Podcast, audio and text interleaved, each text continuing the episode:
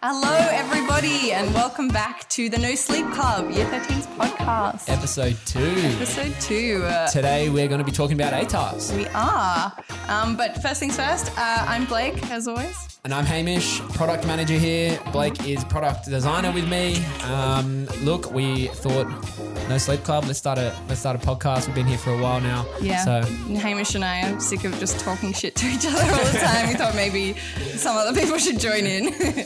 So yeah, we're just here to do it in front of you, which is a lot of fun. Yeah, so far. Great. Hopefully it gets a bit of traction and you guys actually enjoy what we're talking about. Yeah, hopefully. So Blake, ATAR is the focus today. We've got ATARs coming out for Year 12 around Australia in a couple of days, about a week and a bit. And then obviously in Victoria, they've been pushed to day before New Year's. It's a very scary time. It's also a time that you celebrate a lot. So I'm super keen to hear about your ATAR experience. Yes, and I too am super keen to hear about your ATAR experience. Awesome. So let's kick it off, right? You're in Year 12, or you've just finished Year 12. You've done the HSC. What were you feeling? Okay, so for me, I studied like stupidly hard in the HSC. Like at one point I'd memorized 13 essays, yes, 13 essays for ancient history because there were 13 potential questions. So I memorized an essay literally for every single potential question. I wouldn't advise that you study that way. It certainly wasn't easy. Oh my God, I have so many study stories actually. I used to tie batteries to the end of my pen. I've seen this, yeah. In order to weigh the pen down so your hand gets stronger while you're writing. And then, when you're in the actual exam, you're supposed to feel light as a feather in your hand. Were you smashing protein shakes and steroids as well? I also used to spritz my papers with like certain scents because apparently, triggers. Yeah, your scents trigger like memory. So for different subjects, I had different scents. You are such a nerd. I was the biggest nerd. Oh, so that's smart though. I mean, right? At least you thought about it. Shit. So yeah, I studied pretty damn hard in the HSC. I remember. I can't really remember if I was nervous surely I was. I would have been freaking out for the results to come out because the results come out the day before, right? And then you get your ATAR the next day. Yeah. So I remember getting my results and being pretty happy. They were all, good results. I was actually a bit frustrated. I did 11 units. So was that 11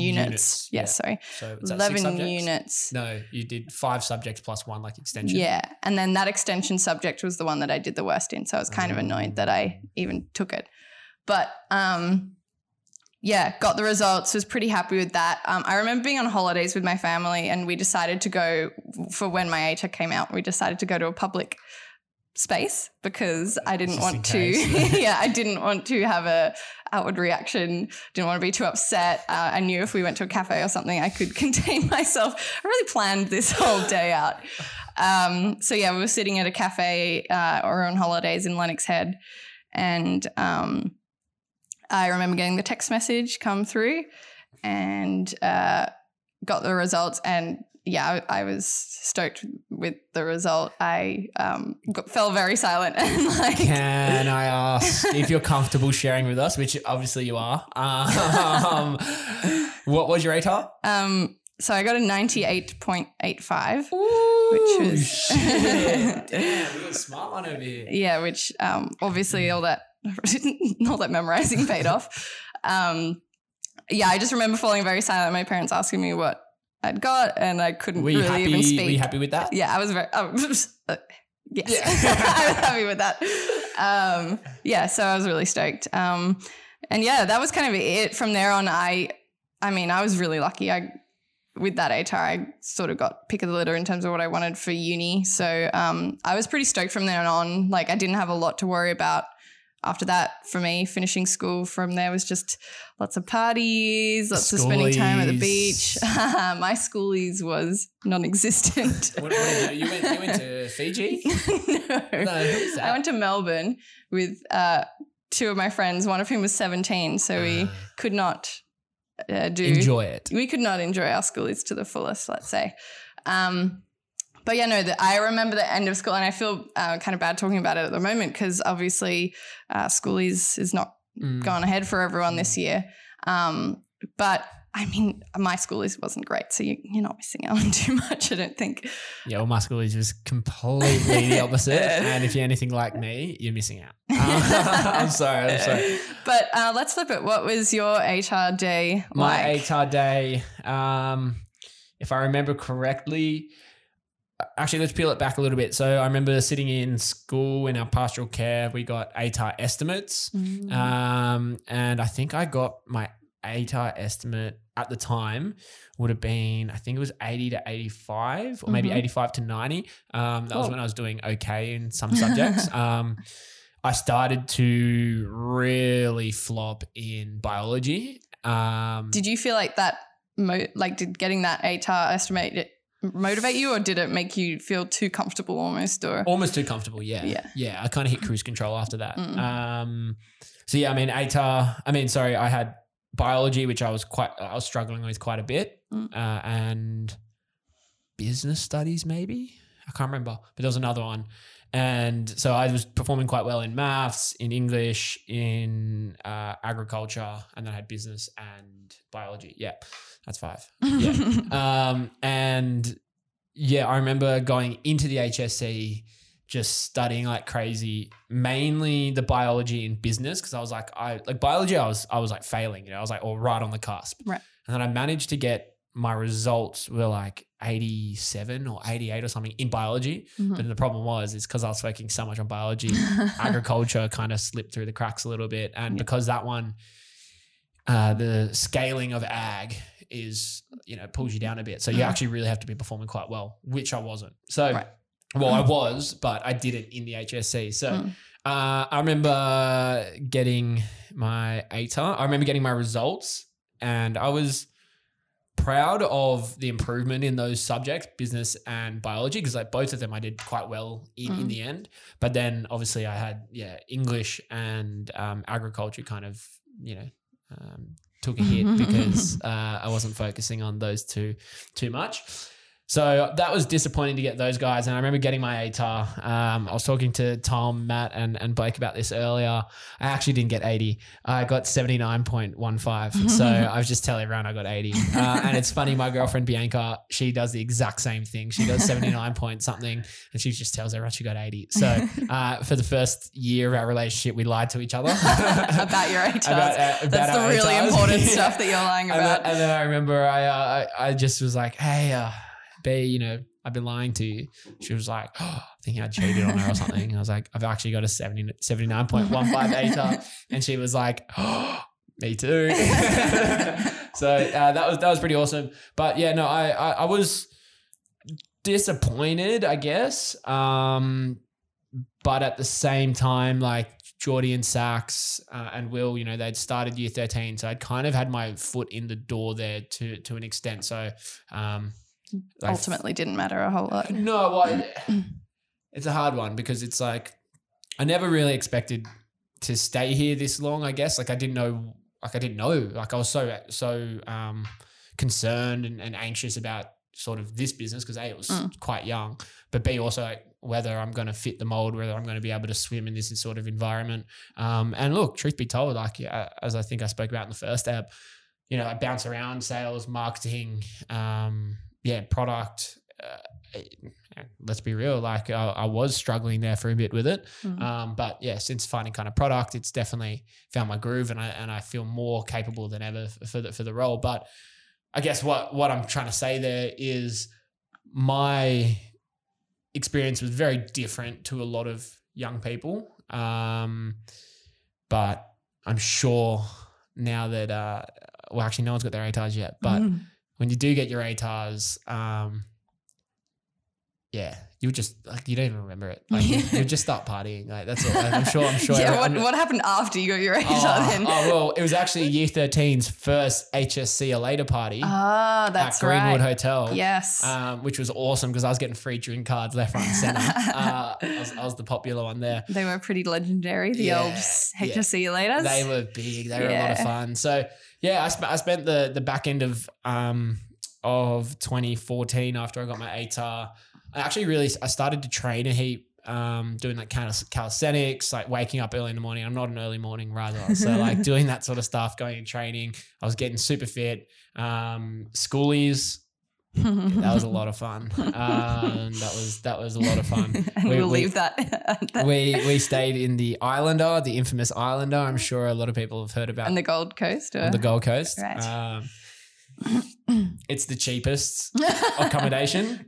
So you get some colourful characters in there, myself included. That was a heap of fun. Yeah. Parents, teachers, principals who might hear this would not want me to say that all you do is just drink for a week, but that is literally what you do. It is a lot of fun. You get to hang out with your friends, let your hair down. I was very lucky in the sense that in that period, well, I'd always, as I said in the first ep as well, I was working kind of throughout high school. So having a job, I was earning money, I was able to afford things. So that was really good for me in that period. But then, yeah, as I kicked off here at Year 13, as I said, it was quite daunting, quite scary. I never knew what I wanted to do. Hey, like I still don't really know. Like, that's cool. We're all just still figuring out. Exactly.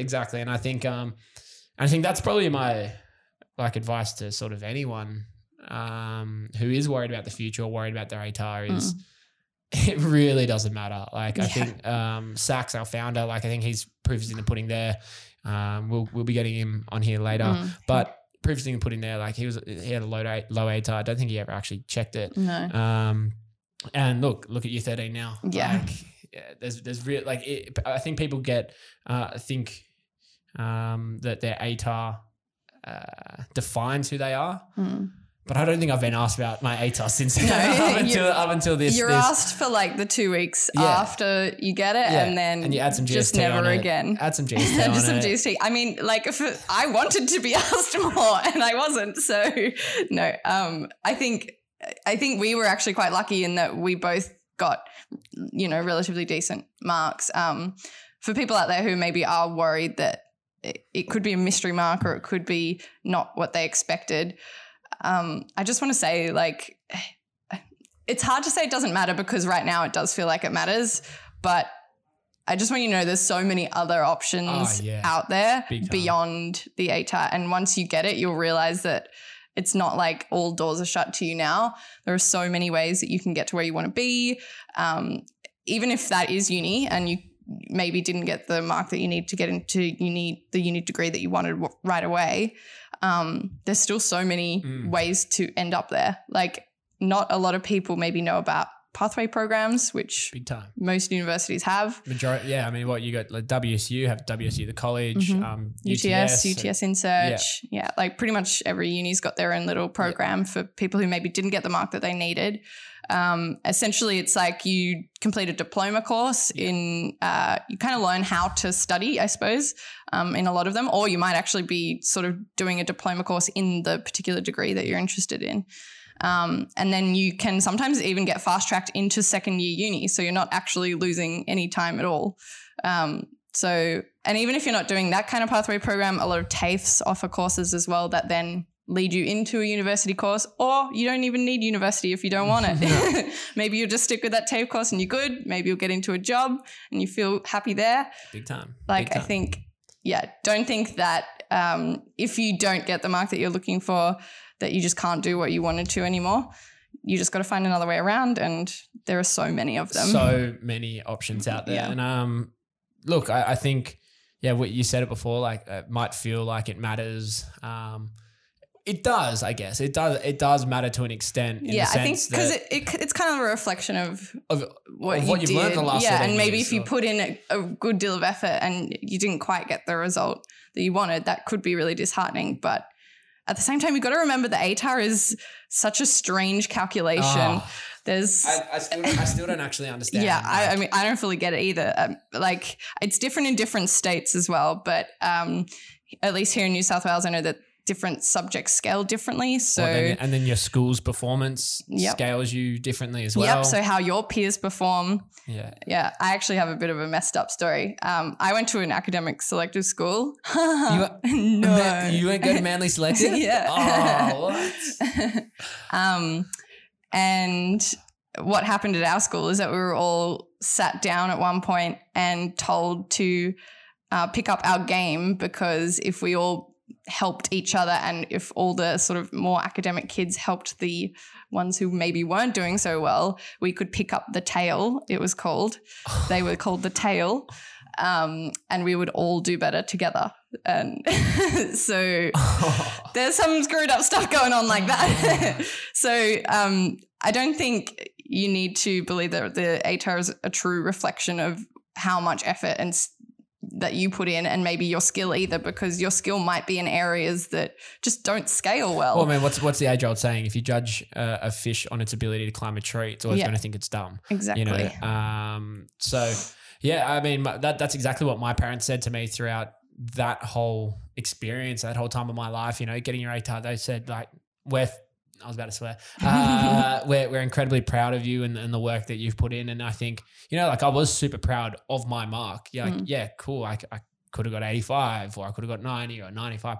But I knew at the end of the day that, especially when I looked at, you know, biology and business study marks, I was super proud of it because I knew that I'd given my all during that period, especially once you finish school and, you know, you don't have a teacher looking over your shoulder and it's seriously onto you to study. Like, I was so proud of that. And I think that, regardless of what mark you get, as long as you've given 110%,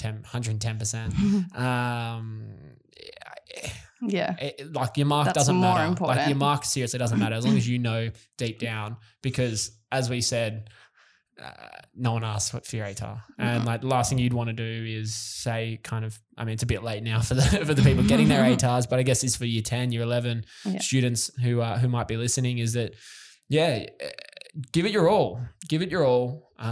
Whatever mark you get, be proud of it because you know that you've given it all. Yeah, you know, and that's tried. The thing. You don't want to necessarily half-ass it, get a poor mark, and then, you know, further down the line be like, shit, I wish I just, you know, pulled my head in when I was in year 12. Look, like, I know one of my mates didn't. He got the new PlayStation 4 at the time and just played the PlayStation the whole time. Oh, man, I watched from season 1 to season 4 of Breaking Bad somehow during my HSC as well. So I remember going over to his place and, like, I just done like a whole, you know, started at 7 a.m., finished at like 2 p.m., like, you know, what's that, 5 hours. And I was like, sweet, I'll go hang out with my mate. I go over to his house and he's just playing like Rugby League Live. And I was like, oh, you done any study? And he's just like, I've studied at all. And like, now I think, although he hasn't explicitly said it, I think that he wished he had applied himself a little bit more, because as shit as it is, it does open up doors for you, having a good ATAR or having a ATAR, something that you've applied. But at the same time, as you said, there's pathways to absolutely everything now.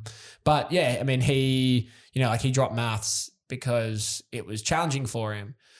Now he's selling cars where he's working on commission, you know, and he's actually really good at math. Like, the other day we were sitting in the car and, like, can't remember what it was. We're paying for dinner for a mate's birthday. Yeah. And he goes like, oh, it's, you know, $470. And he's like, okay, yeah, that's $90 each. And I was like, what? So you drop maths. Like, how are you doing that? But yeah, I mean, I guess anyone who's getting their ATAR, who's worried about their ATAR, like, don't stress. Like, you'll make your way. It's not the end of the world if you did flunk out a little bit. We actually used to work with someone who is a very intelligent girl, but she did not try much at school. But she knew she really wanted to go to uni. So what she did when she got her ATAR, which was not particularly high, she just called the university and asked if she could come. She was really passionate about the particular degree she was interested in. And the university, like, let her come in for an interview. She was obviously super stoked and really wanted to be there, and they could tell that.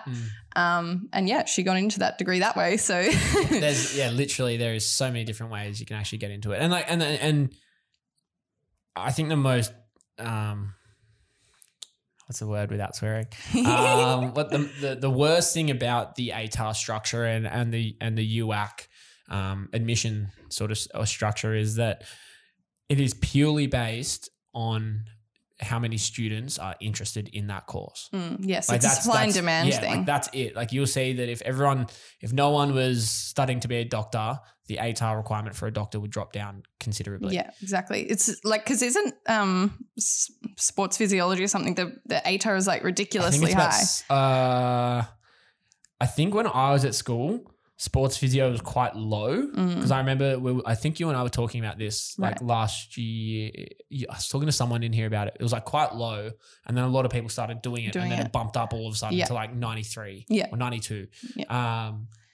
Like it's literally just supply and demand. It's like it's how they get people in. Mm-hmm. And look, I'm not going to sit here and rag on UAC, but like don't just because you might not get into a course doesn't mean that you're not appropriate for that course or you're not appropriate for that job down the, at the end of the tunnel. It's purely based on, supply and demand. Yeah. So hold out and also don't stress, like just because you get the marks for a course doesn't mean you necessarily have to go into that course. Yeah, that's another thing as well. I feel like people who get particularly high ATARs feel like they need to do the course then that matches that level. Like I actually got into a course that I didn't think I would get into, and I for a while really heavily considered doing it just for the pure fact that I got the mark for it, whereas I knew I actually preferred a different course at another university. Joke's on me because I ended up dropping out of university. But I think that's just another danger as well of the ATAR for maybe those who do go well is like don't think that because you have to do something that maybe you're not super passionate about but you feel you must do. Definitely just take the time to decide as well, like if you want to take a gap year or whatever to make sure you're making the right call, do that and then.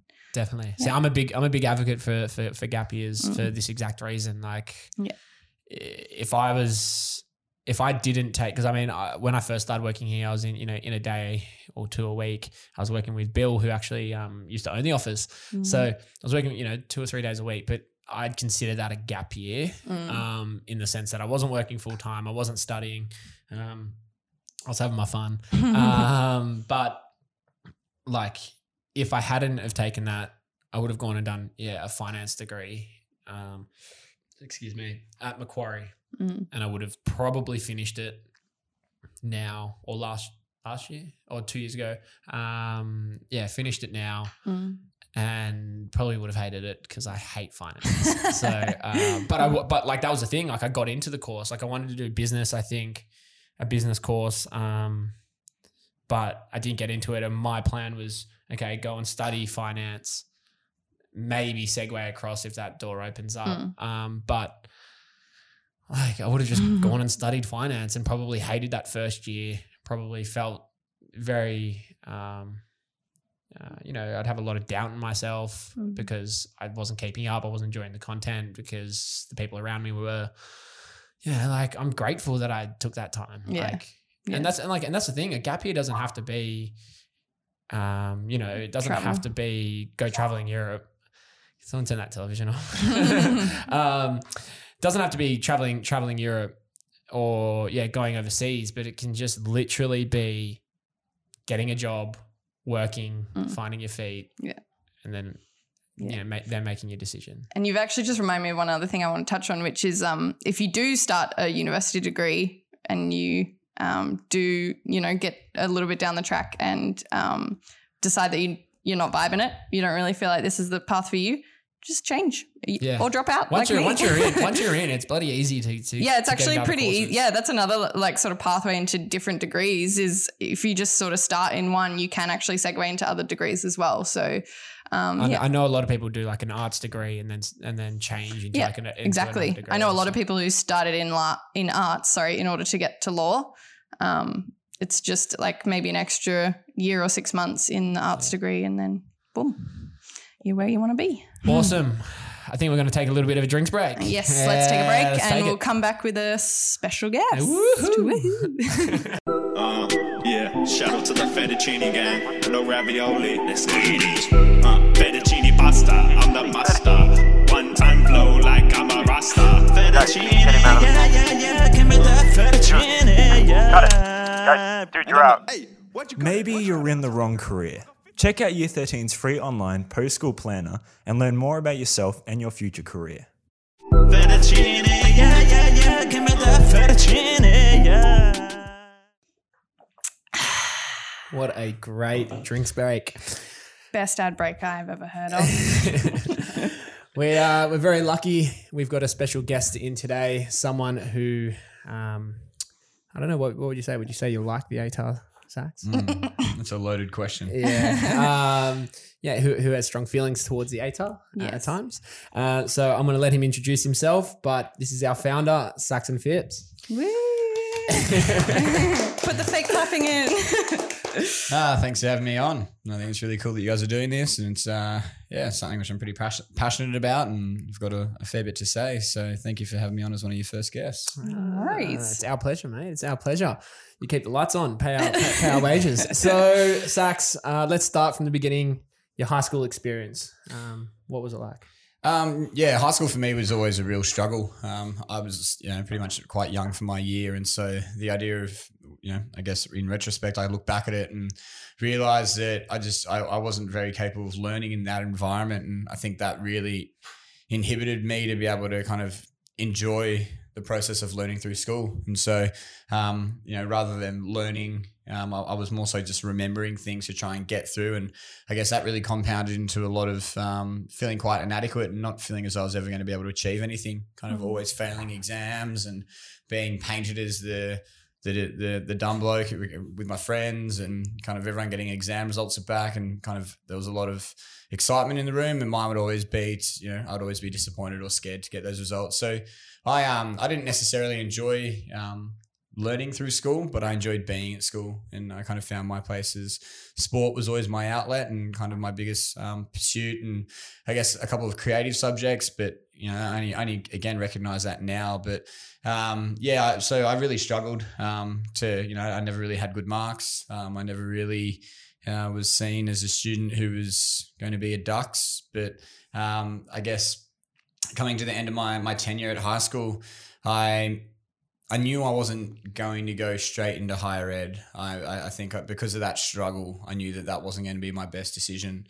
And I was really lucky to be able to have that moment of clarity to be able to say, cool, let's just take some time off and just work it out as we go. And I know that that's not the common thought, and there's so much pressure put on you to have an idea of exactly what you want to do and where you're going to go and where you're going to be in 2 years' time or 3 years' time. And so I was really fortunate to kind of finish and just go off and throw myself into every odd job humanly possible. Cool. You touched on something there about higher education. While you're at school, did you ever feel that higher education was actually achievable? I guess in the subjects that I enjoyed, I was always compelled by learning, whether it was doing, design and technology, whether it was doing, I really enjoyed English and history. In some of the other ones like hospitality, the practical side of it. But the thing was that those subjects didn't necessarily scale well. So what happened was scaling. Yeah, it's a bizarre type of thing that, if you choose a subject and it's going to scale badly, then you kind of build this negative connotation towards that subject, and that perhaps as an industry or as an occupation. So, I guess that pursuit was very different, and I didn't actually acknowledge that I was really interested in those things because I was kind of told that they were bad or that they weren't as much value compared to doing other subjects. And then I guess you said it really well there with the, the industries that they're not necessarily seen to be of equal value. Yeah. I mean, they're called category B subjects, right? Like even just the connotations of that are kind of bad in a sense, which is unfortunate because it's closing a lot of doors instead of maybe opening them. Yeah, exactly. And then you start to just kind of squash a lot of those intrinsic motivations and motivators. Like I've always enjoyed building things. I've always used my hands. I'm a really practical person, but that wasn't seen to be as of value as someone who was very analytical and could perhaps be better at, you know, mathematics or science than someone who can actually is a good problem solver. And I think that's one of the big issues with the current, how a lot of people transition, is that they're not able to identify what that actually is and what the principle is. Like sport for me was always like determination, drive, having a role within a team. Like I knew what my responsibilities were. I knew how that contributed to, you know, an end result. And but with school and subjects, I never had that understanding, and I don't think a lot of people still don't have that understanding.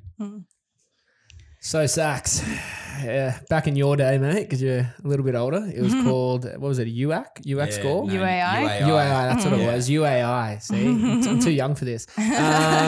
But do you remember getting your UAI or your ATAR? Do you remember it? Yeah, funnily enough, I remember the whole process. I remember getting my my results back first and was really happy with my results. Like I'd got marks better than I expected. But the thing which really kind of screwed me over again was the scaling of those subjects towards my ATAR. And so I actually never opened up my ATAR. I remember sitting out the back and having it in my hand and being like, oh, am I going to do this? Am I going to do it to myself? And funnily enough, there was a lighter sitting out near the barbecue, and I was like, you know what? Like, I don't need to be disappointed. I'm happy with those results. And I actually lit it up and set it on fire. So I don't know what my end result was. And it's, yeah, still to this day, I'm really pleased that I don't know what it was. And it's good. I was going to say, did you regret that at all ever? No, never. Like, I think it's character building. It's like, you know, and you hear it a lot. You hear so many people say, oh, you know, it's the most important thing, or, you know, for the first kind of 2 weeks, it's like, oh, after you get your ATAR, it's like, what did you get? What did you get? And it's all a validation metric.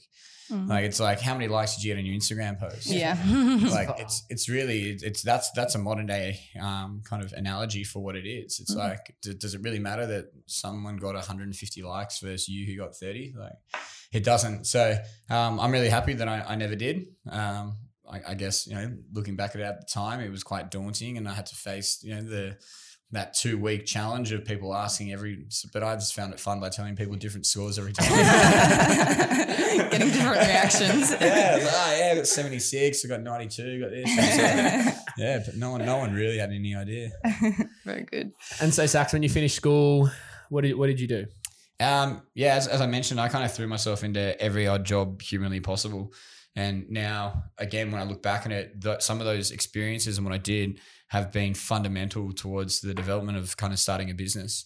So I worked in bars, cafes, in retail, worked as a brickies labourer, I worked as a steel fixer, you name it, I pretty much did it. And then throughout that, I was just building all these skills and understandings of different industries and building networks as well, which is, I think a lot of people don't really understand what you're doing by throwing yourself into those roles, you know, being vulnerable to starting something new and at the bottom and, you know, cleaning dishes and picking up coffee cups and doing all that. But, you know, it builds resilience, it builds your characteristics, it builds your skills. And upon doing that, I did that for 12 months. And then I was lucky enough to be able to take myself off backpacking by myself.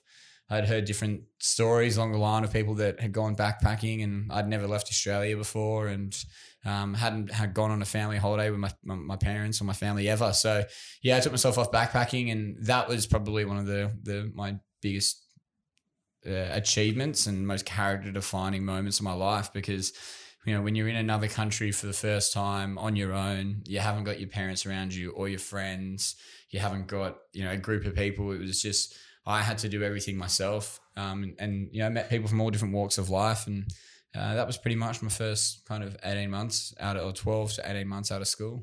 Sick. Yeah, I feel like at that point you start to realize that your ATAR is pretty insignificant when you're out in the big old world and meeting all these people who obviously don't care or wouldn't ask what it is. Oh, exactly. I remember my first night in Vietnam. I was staying at a hostel, and there was an ex-MD or general manager from Goldman Sachs, and he was like 36 or something.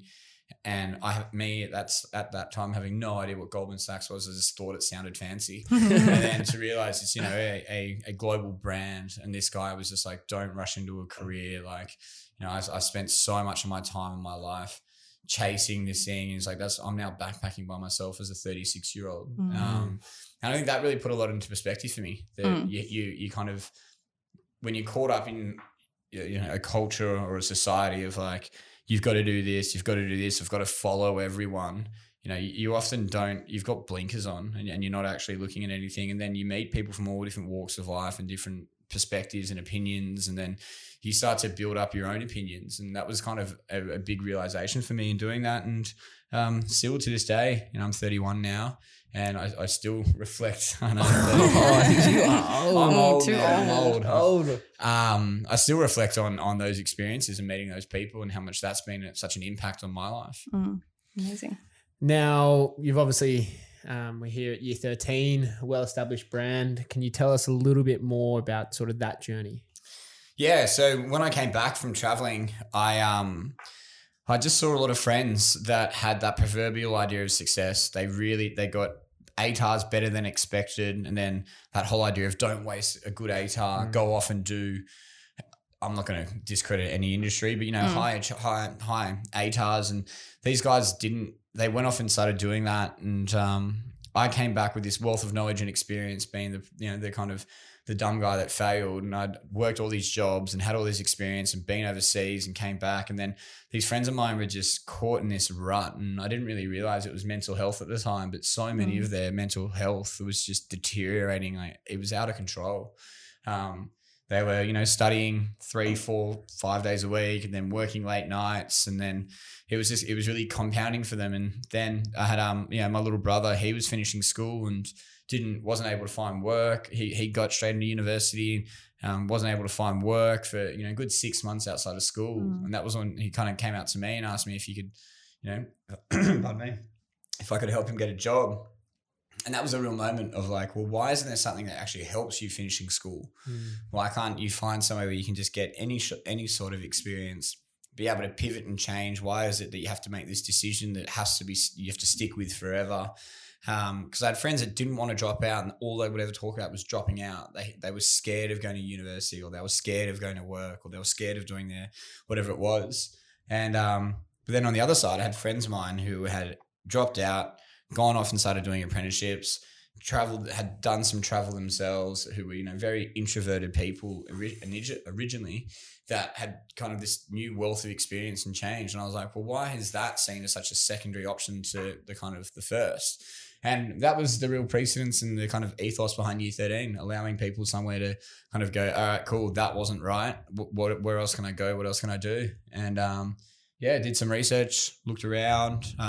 My business partner Stubbs, kind of linked up with him. He'd had his own journey and experiences, and we just said, you know, it was funny. I remember I was turning 20 at the time, 21, being like, oh, I'm so far behind all my friends that have gone into uni or that have done apprenticeships, and, you know, like, it was kind of caught behind the eight ball of things. And then now when I look back at it, I was like, God, we were young to even start then. So, yeah, that was the kind of the vision and the foundations of Year 13.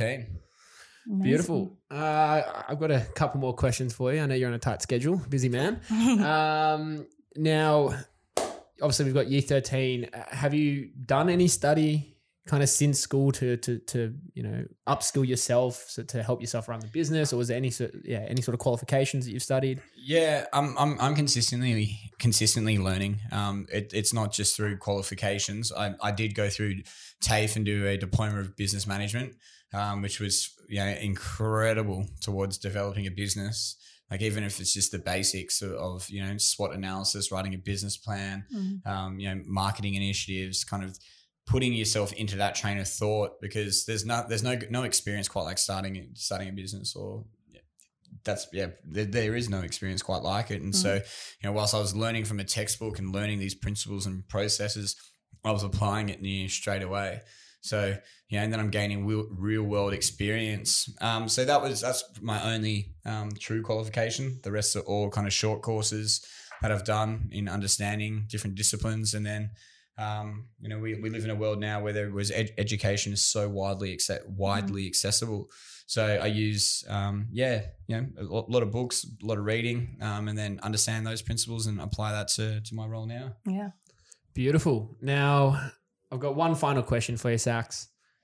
What would you say to someone out there? You know, ATARs are coming out on the 17th in the rest of Australia, 30th in Victoria. What would you say to someone who's either worried about their ATAR or, you know, expecting a low ATAR? You know, it is stressing them out. I think the biggest piece of advice is like recognize that emotion, just, you know, reason with it, understand that, you know, you may feel disappointed.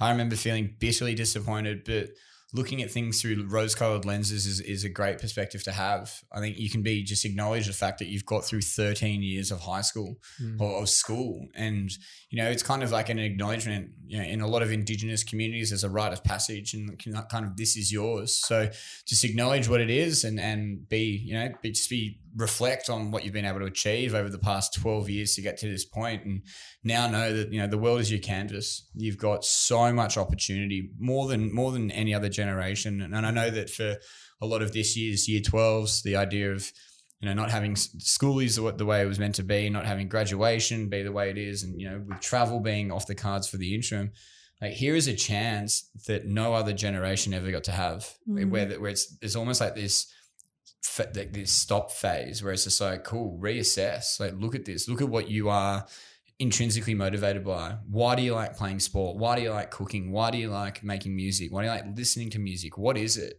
Ask you the what and the why, and then use that for your next step. Like, you know, life's a game. And so I think the more that you can actually be strategic with what you want to do and the type of person that you want to be, you know, the better that the outcome will be. You know, when you align, I think this is one of the cool things that I've stumbled across with my career and experience of, you know, working, doing something that I'm really passionate about, even though it was so hard to start. It was something that, you know, I believed in, and then my business partners believed in, and then we were able to hire some other young kids that believed in us, who are interviewing me today. The tables have turned. You know, you start to work with like-minded people. You start to see opportunities and see the world in a really different paradigm and perspective. So to anyone that's feeling, you know, inadequate, who's feeling disheartened, who's feeling stressed, who's feeling worried, I actually think that you guys are the lucky ones to be able to kind of have that now and have this clean slate. And so I think, you know, it's hard to say don't stress, so don't take it with a grain of salt. But yeah, have an optimistic view on this and use it as motivation. It's always been a big driver for me, that I was always really motivated at the fact that I didn't think what the perception of me was different to how I actually valued or saw myself. So I think if you can take that mentality and that mindset, you'll be a very successful person post school. Amazing stuff. Beautiful. Very cool. Beautiful. Well, that's all we've got for today. Thank you very much, Sax. It's been awesome having you on. It's been Thanks awesome for having me on, guys. I appreciate it. And yeah, good luck to all the year 12s out there, and you know, everyone else who's going through this same transition. Hopefully we'll see you come through to year 13. Definitely.